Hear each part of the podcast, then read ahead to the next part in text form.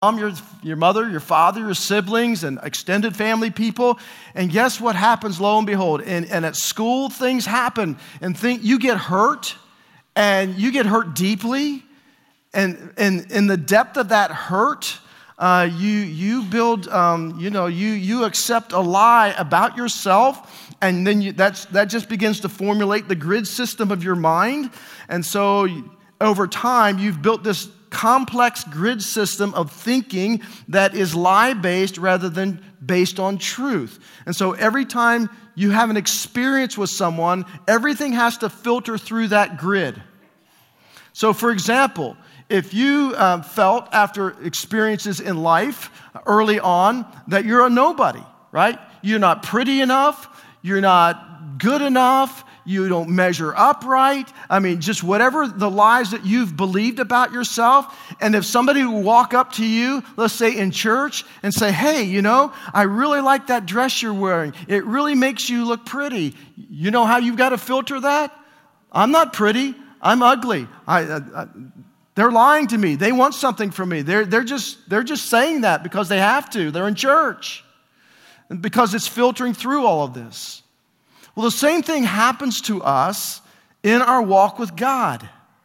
Is that in our experiences, for example, with your father, your earthly father is very important because those experiences often get translated to God the Father.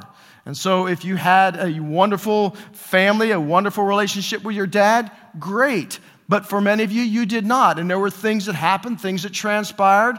And so you projected those things upon your relationship with God. For example, if, if you think that God is harsh and demanding because your father was harsh and demanding, well, it's really hard to walk in close intimacy with somebody who is harsh and demanding, is it not? Uh, because you're always walking on eggshells. It's like, well, what if I say the wrong thing? What if I do the wrong thing? So, in this series, we have just been exposing some of the lies that have formulated the grid system of your thought processes that has created distance between you and your Heavenly Father to the extent that you really never feel at home with Him. Now, you may not voice it that way, you may not openly express it that way to someone else. But we're, we, we've just been peeling back the onion, right? So, the first lie we talked about of the enemy is that God is against you. God is really against you. And the, and the way that you formulate that can be many, many different ways. But the way you think God is against you is, is sometimes you say, Well, God, you know, you're trying to pray with God and, and you, you've experienced a disappointment. You had an expectation of God. God didn't come through. And, and all of a sudden you are disappointed because that's what happens when we have an expectation of someone and they don't follow through with our expectation. Now we're disappointed. And so all of a sudden now the enemy comes along and says, Well, you know, the reason why God has so disappointed you is because he's against you. You don't measure up. You're not spiritual enough. You're not holy enough. You're, you're not into God enough. And so now he's just like turning his back on you because maybe that's what happened to you in life with your own father. And so, you know, I come from a home where my father abandoned our family when I was young. And so, this was, this was a lie of an enemy that used against me. God's against you. Here's why, here's why he's against you because I carried around all of this shame and guilt, thinking that, you know, well, what did I do to cause my father to leave? And why did he do that? And, and so I had so many unanswered questions. The truth of the gospel is God is for you. The lie we others, another lie is God cannot be trusted. And there are a lot of people who struggle with trusting God because, again, you were trusting God in some area of your life and it didn't work out as you expected it. Therefore, the truth is that God has proven himself to be trustworthy. So we've gone through a number of lies. And so here's the one I want to tackle today. And that the lie of the enemy is, is that God's love and acceptance, and we're going to see this through the older son, God's love and acceptance must be earned. You have to earn his love. You have to earn his acceptance. You have to earn his favor. That's what religion is all about. Not, I, I didn't say relationship, I said religion. What God wants is relationship that's not built on that because the truth of the gospel is that God, God's love and acceptance of you is embraced. It's not something that you earn, it is embraced through Christ. Jesus has done all the work on your behalf. He stood in your place. That is the essence of the gospel Jesus in my place. And so there are three uh, stories that I want to touch on today. One is out of the prodigal son on the uh, older brother. Another one is out of Jonah's life and out of Hosea's life. And here's why I want you to see these because in order for us, in order for us to truly, truly, truly embrace and accept God's love and acceptance of us, there are some things that we have to experience in order to just move it from our head you know, okay, this is what the Bible teaches. God is love, and God's created me out of love, and God loves me, and God demonstrated his love for me that while I was yet sinner, Christ died for me. Yeah, I get all that. I got all that, but I'm still disappointed. I'm still hurt, and I, am still, I had a lot of questions. They're not getting answered, and therefore I'm having a real hard time drawing into intimacy with my Father. I don't know that he can be trusted. I don't know that I've earned his love and acceptance. And so you're trying to move all this truth that you have in your head down into your heart, but you're not sure how to get there. All right, so in the prodigal son, I just call this uh, the father is pursuing, he is pursuing the deserter.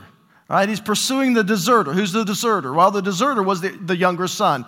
But the older son also deserted the father. He just did it in a different way. Both of them had the same concept is that they, re- they really, really, really wanted God's, their father's stuff. They wanted the inheritance. They wanted everything he could do for them, but they just really didn't want the relationship. And so sometimes we come into this, this, this walk with God, and in our minds, we thinking, you know, I really, really, really want the relationship, but then we kind of get sidetracked. And um, you see, earning something resonates with us because that's the way life is, right? If you're going to get a good grade in school, you have to earn it. You don't want to cheat your way there because then, again, you just walk around with guilt and shame unless your conscience has been seared, then you don't feel guilty about anything.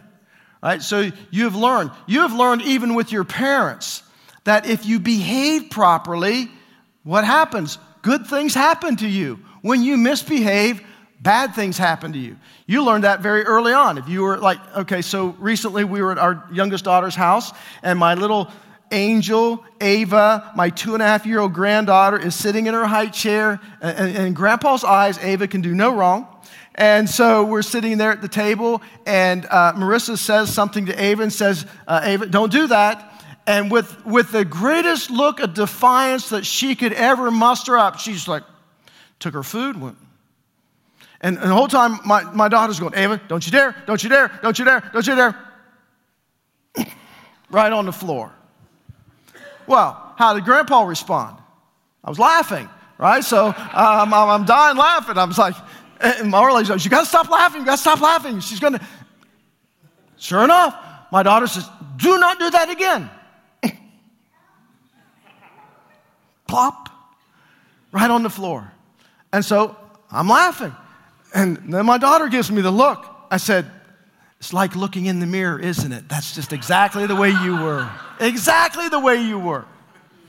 And as she got older, she stopped throwing her food on the floor, but here's what she would do is that if you told her to do something, here's her first response Well, what if I don't?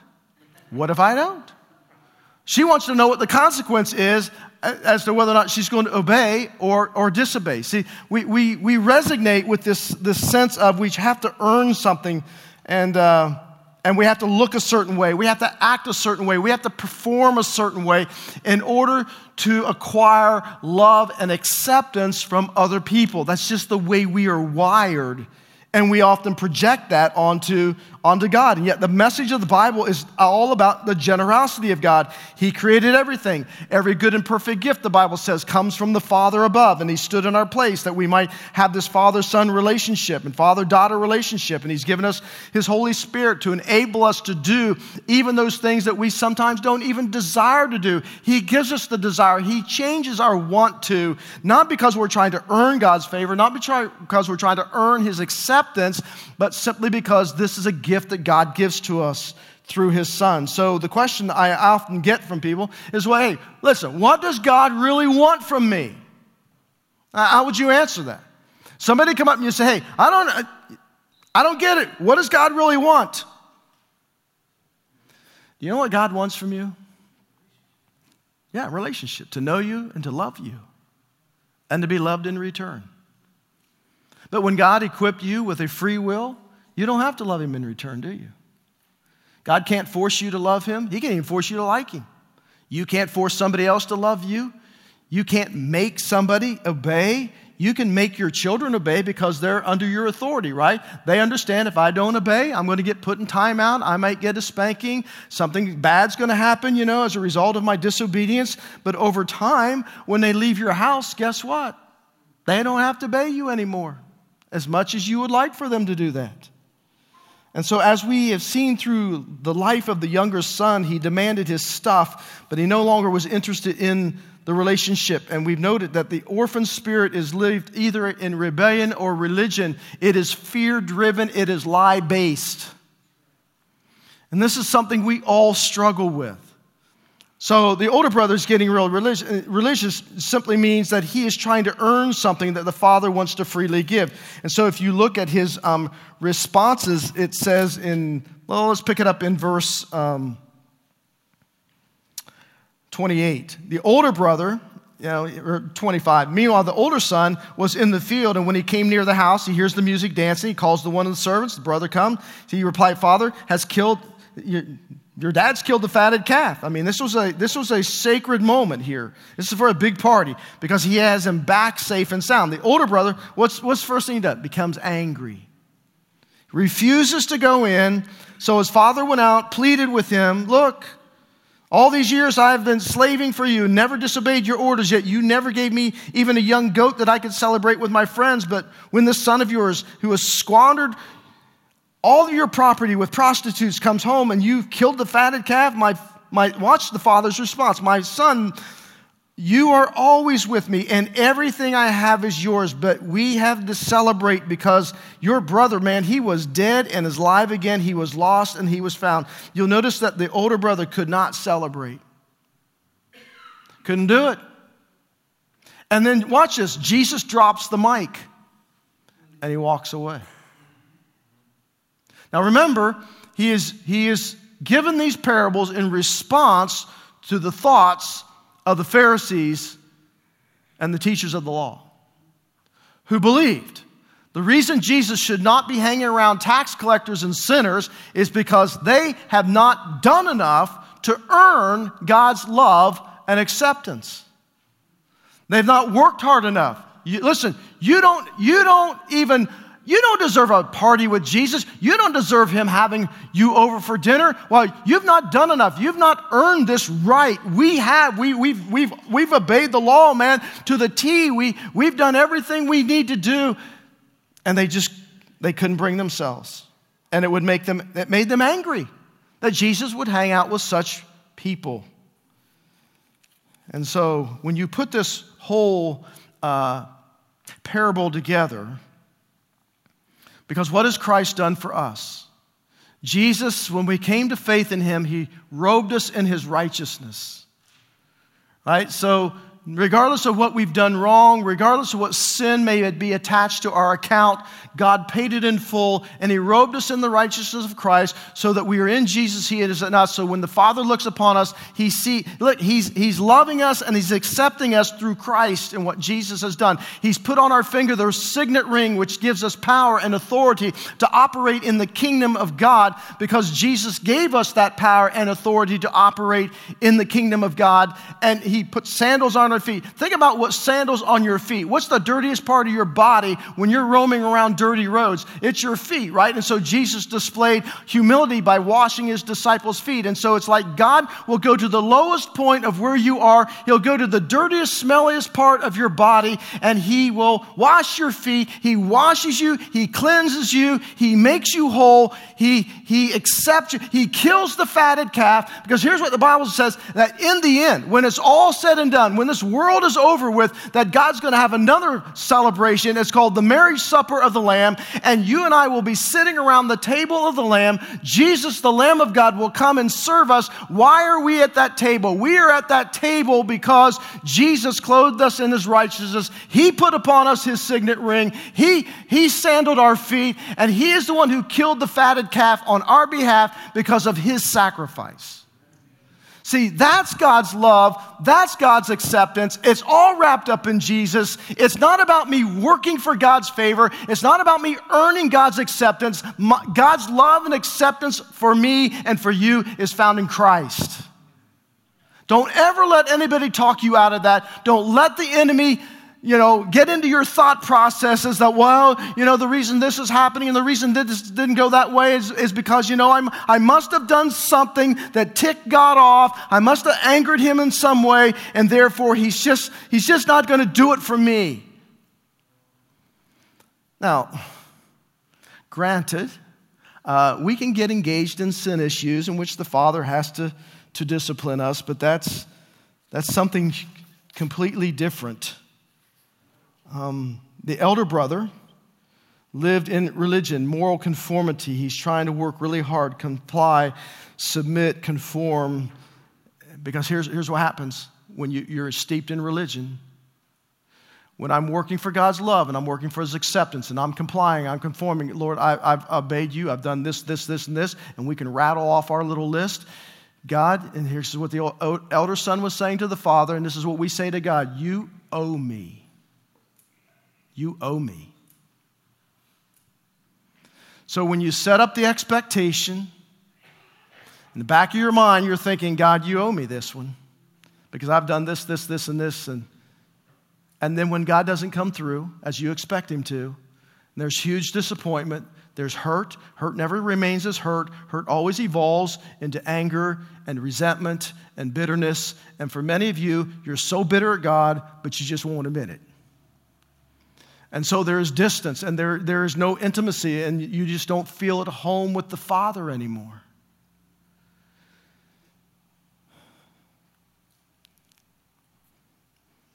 You can listen to it in our prayers.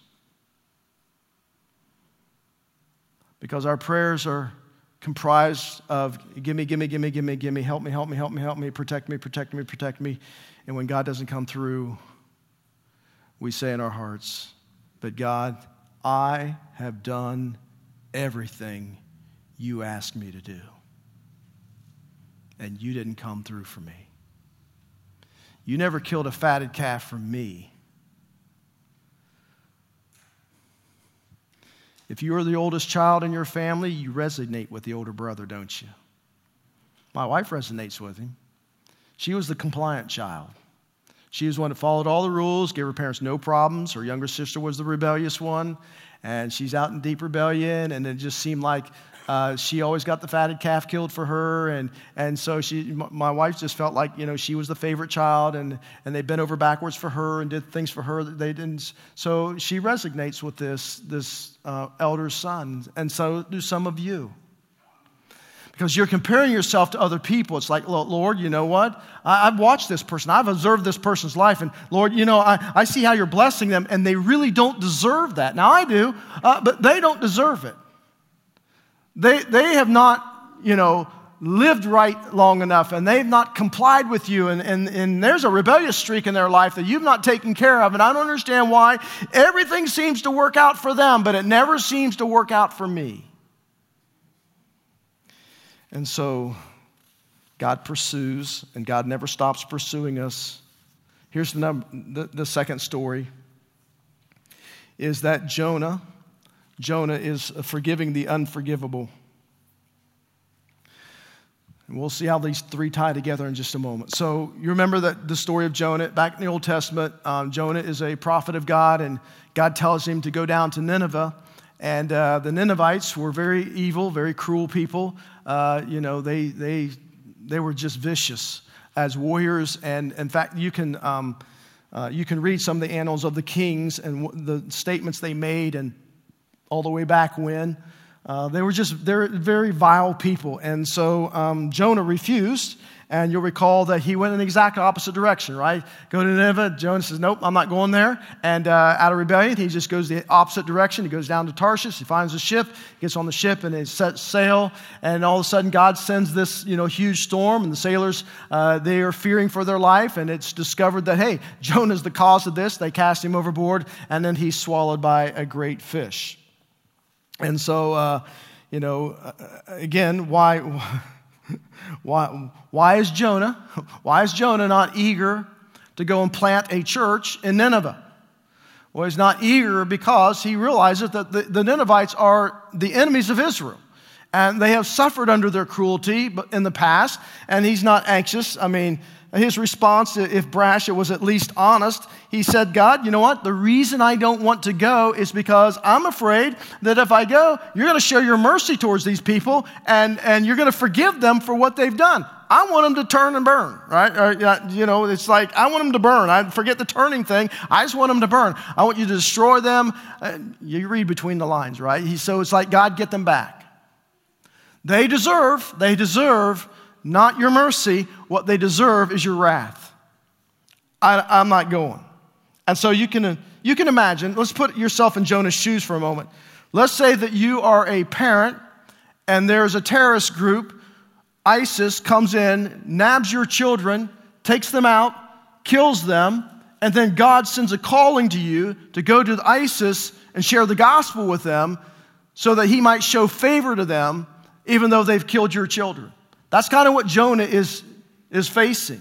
So you can begin to resonate a little bit and understand his hesitancy about wanting to go to Nineveh in case God would show mercy on them and forgive them for all that they've done.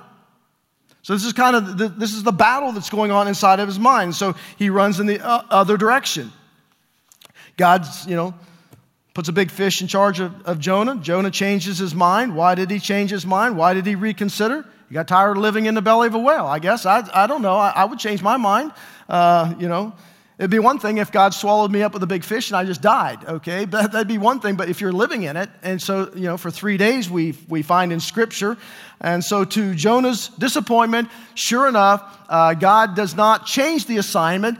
He spits him out on the shoreline of the Ninevites. He goes into Nineveh, he preaches. I mean, he doesn't get out a couple sentences, is his message. And all of a sudden, the entire city, king and all, they repent of their sin and they turn their, their hearts and their life to God. And Jonah responds, he's mad, he's ticked off, he's angry. So he goes up on the side of a hill and he's just sitting there pouting.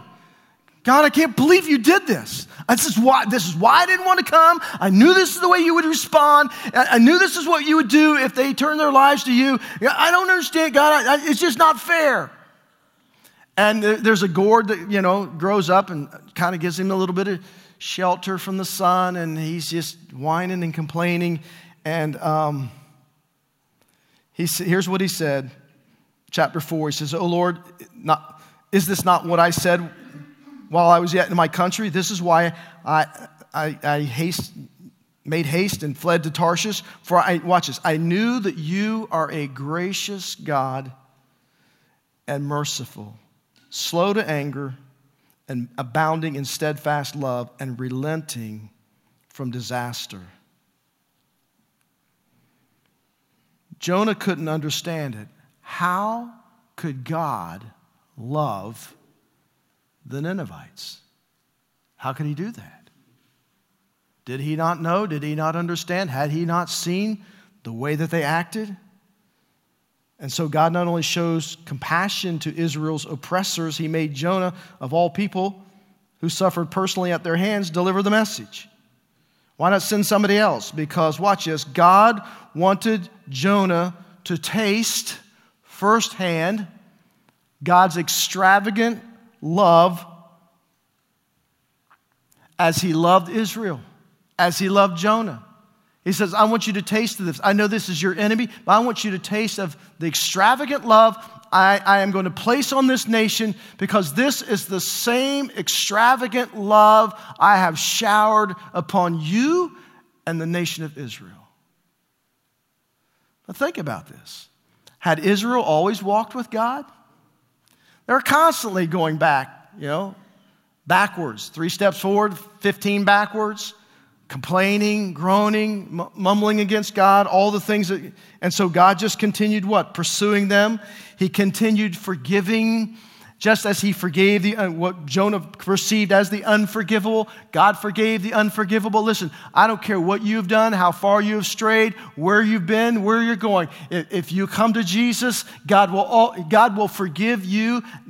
You may perceive yourself as being unforgivable because I hear people say this all the time. Well, uh, I wish Jesus could forgive me, but you don't understand. I've committed the unpardonable sin. No, you haven't.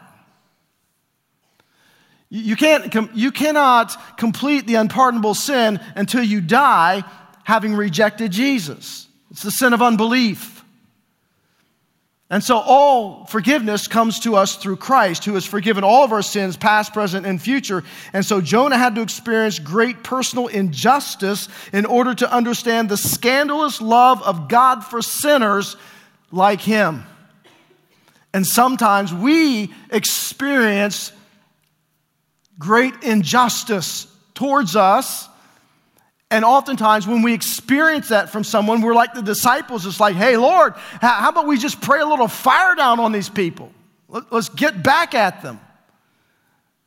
And what really, what God wants us to experience is his, his scandalous love.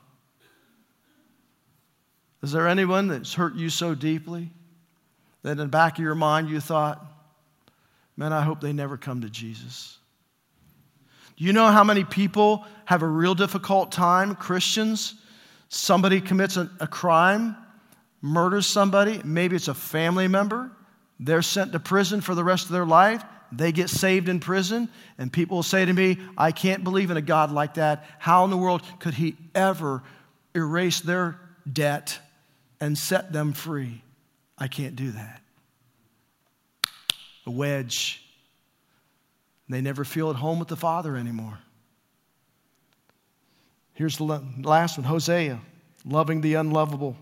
You think Jonah's assignment's bad, and nothing compared to Hosea, right? Go take for yourself an adulterous wife.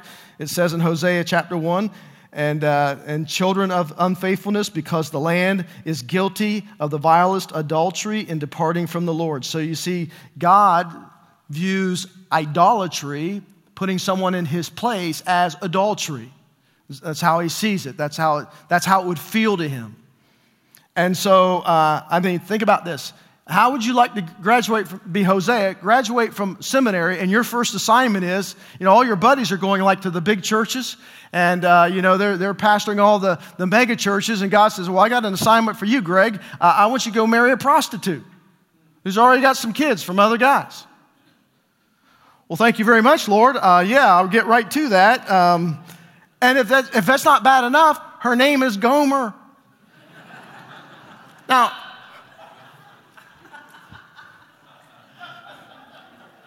there's only one Gomer I know of, and that was on the Andy Griffith show. He wasn't a real bright guy, okay? Nobody names their daughter Gomer, right? So not only have I married a prostitute, her name is Gomer. She's already other kids from other men. And so Hosea, though, he, he obeys God. And he genuinely tried to love her and to build a family with her. But it wasn't long. She returned to her old ways. She took on another lover and a man who abused her, and Hosea pleaded with her to come back, and she wouldn't. And then, and then he gave the, her abuser money to help take care of her. And then eventually her, her lover got tired of her and threw her back into the, into the slave trade. Now let's just put her back on the, on the trade block, see what kind of money I can get out of her. And so God says to Hosea, Now I want you to go back and purchase her back. And Hosea doesn't even have enough money to purchase her back because they were going for about 30 shekels and he only had 15, so he had to make up the difference in like kind. So, I mean, Hosea is putting it all on the line. Why did God put Hosea through such humiliation? Because there are certain dimensions of God's love that are better experienced than they are explained. And so we're like the prodigal son the, the, the, deserter who pursues, you know, the, the, the father. We are like Nineveh, the, the forgiven of the unforgivable. And we are like Gomer, we're, you know, being loved, uh, even though we consider ourselves unlovable. And so God, God within his legal rights could have walked away from us. But he has never stopped his relentless pursuit of you. That is the truth of the gospel is that God's love and acceptance for you is not based on what you do, is not based on how you look, it's not based how you view yourself or what kind of, you know, whatever it is that you're trying to live up to or, or how you're trying to earn God's love or favor. It's not based on any of that. It is based on God's love for you, a scandalous love that says, I will pursue you, I will love you forever, I will forgive you of anything. I I, I, will, I don't care how unlovable you think you are, I will love you because that's who I am.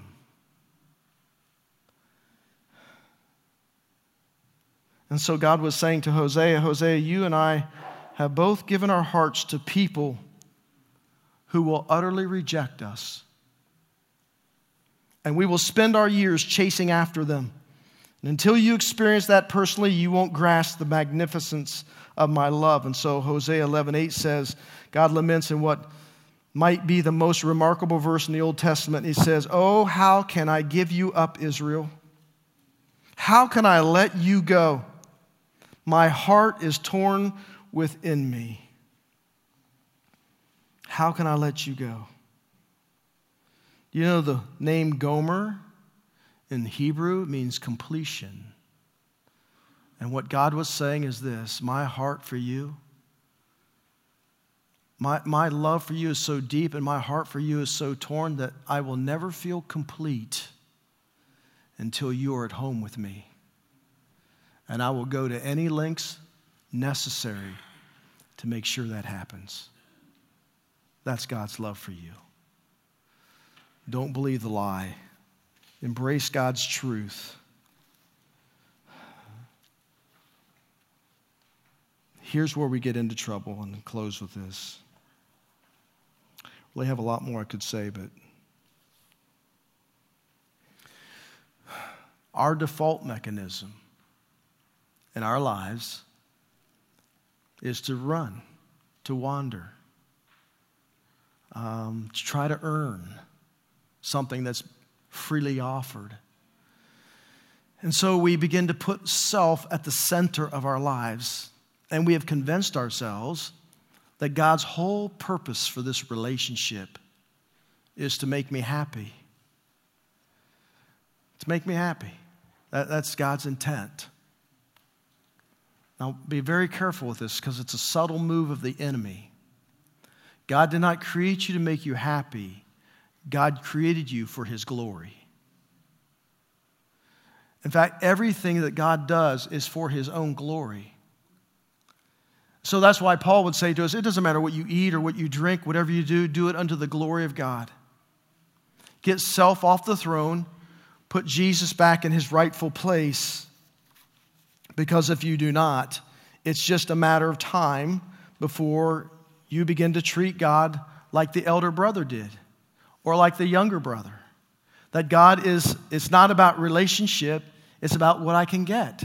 It's what I think I earned, it's what I think I deserve, it's what I think is mine. And so God becomes our cosmic butler to be there in times of emergency, in times of distress, and so all of a sudden, this relationship gets put on the back burner. Self centeredness is something that we all struggle with. That's why when you, somebody takes a picture of you in a group of people, what determines whether or not that picture is good? It's based on how you look, right? If you don't look right, then no, the picture's not right. That's just the way we are. That's the way we are, we are wired. It doesn't matter how others in the picture look, it's just a question of how do you look? And uh, it's a pretty good metaphor of our lives. If things are going well for us, we believe that we're having a good life. And again, most of our prayer lives uh, uh, unveil this for us. You know, if you're having a bad, bad day, do you feel like you can approach God and pray and expect an answer? As opposed to you're having a really good day and it's like, okay, now I know God's going to answer because I was really good today. And so you're still basing your relationship upon works and upon favor and earning. So, what did God do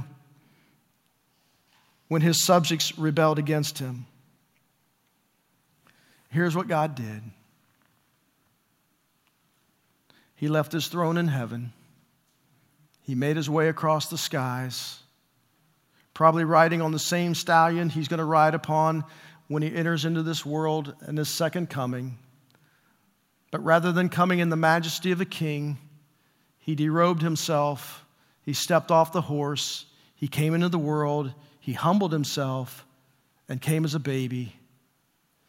And he considered his journey to the cross as joy.